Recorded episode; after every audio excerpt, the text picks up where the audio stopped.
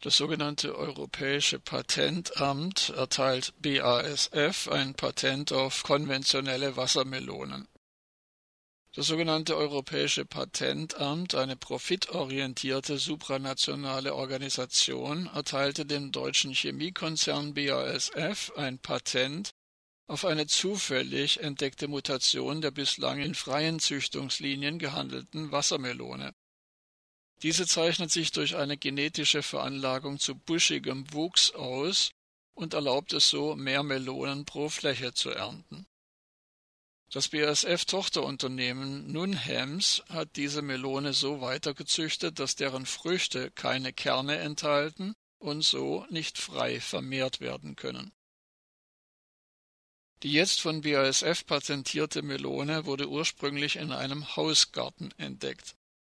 Es liegt daher objektiv kein schöpferischer Akt vor, der ein Patent rechtfertigen würde.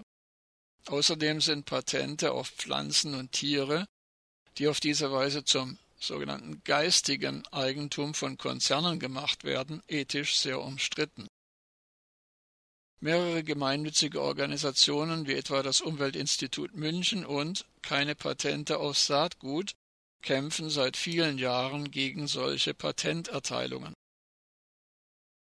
Eigentlich sind Patente auf konventionell gezüchtete Pflanzen in Europa verboten. Doch das sogenannte Europäische Patentamt EPA, das selbst an der Vergabe von Patenten verdient, hat Mittel und Wege gefunden, die Verbote zu umgehen. So werden laut einer aktuellen Entscheidung des EPA entsprechende Verbote nur für Patentvergaben angewandt, die ab Juli 2017 angemeldet wurden. Die Begründung die EU hätte kurz vor diesem Zeitpunkt eine entsprechende Richtlinie neu ausgelegt, die auch vom EPA angewandt wird. Doch eine jetzt von der Organisation keine Patente auf Saatgut vorgelegte Analyse zeigt, dass diese Argumentation des EPA auf einer Verdrehung von Fakten beruht. Die EU stuft Patente auf konventionell gezüchtete Pflanzen schon seit 1998 als unzulässig ein und hat derartige Patente auch nie erlaubt. Zitat Es ist abenteuerlich zu sehen, mit welchen Tricks das EPA arbeitet. Unsere Analyse zeigt, der Stichtag, ab dem das Verbot gelten soll, wurde willkürlich eingeführt, sagte Christoph Thehn, Sprecher von Keine Patente auf Saatgut. Weiter im Zitat in der Folge werden jetzt sogar Pflanzen zu Erfindungen erklärt, die in privaten Gärten entdeckt wurden. BASF und das Patentamt profitieren, die Interessen der Öffentlichkeit aber werden hintergangen. Ende des Zitats. Das EPA hat zudem weitere Schlupflöcher etabliert. Zufällige genetische Veränderungen gelten demnach gleichermaßen als Erfindungen wie die Gentechnik. Auch diese Auffassung steht im Gegensatz zur Auslegung der Patentgesetze durch die EU. Erst im Mai 2020 hat die große Beschwerdekammer des Europäischen Patentamts den Standpunkt bekräftigt, dass für konventionell gezüchtete Pflanzen und Tiere keine europäischen Patente mehr erteilt werden dürfen.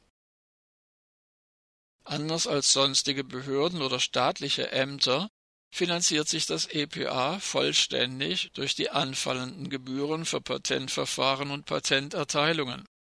Je mehr Patente angemeldet, geprüft und vergeben werden, umso mehr Profite fallen für das EPA ab. Es ist also im Interesse dieser supranationalen Organisation, möglichst viele Patente zu erteilen. Im Jahr 2019 betrugen die Einnahmen aus dem Patentgeschäft knapp zwei Milliarden Euro. Der Konzern BASF erhält durch das Patent Exklusivrechte an der Vermarktung des Saatguts, der Pflanze und der Früchte, aber auch an deren züchterischen Weiterentwicklung. Damit wird der Zugang zu Saatgut für die Entwicklung von neuen Sorten extrem eingeschränkt. Kleine und mittelständische Züchtungsunternehmen werden mit Hilfe der Patentmonopole der Großkonzerne vom Markt gedrängt was negative Auswirkungen auf die Vielfalt unserer Nutzpflanzen und die weltweite Nahrungsmittelsicherheit hat. BASF tritt so das Erbe des umstrittenen US-amerikanischen Konzerns Monsanto an, den BASF im Jahr 2018 für 66 Milliarden US-Dollar aufgekauft hat. Zitat keine Patente auf Saatgut hat vor diesem Hintergrund eine Petition gestartet, in der das EPA aufgefordert wird, weitere Patenterteilungen auszusetzen, bis die offenen Rechtsfragen geklärt sind. Bisher haben über 190.000 Personen unterschrieben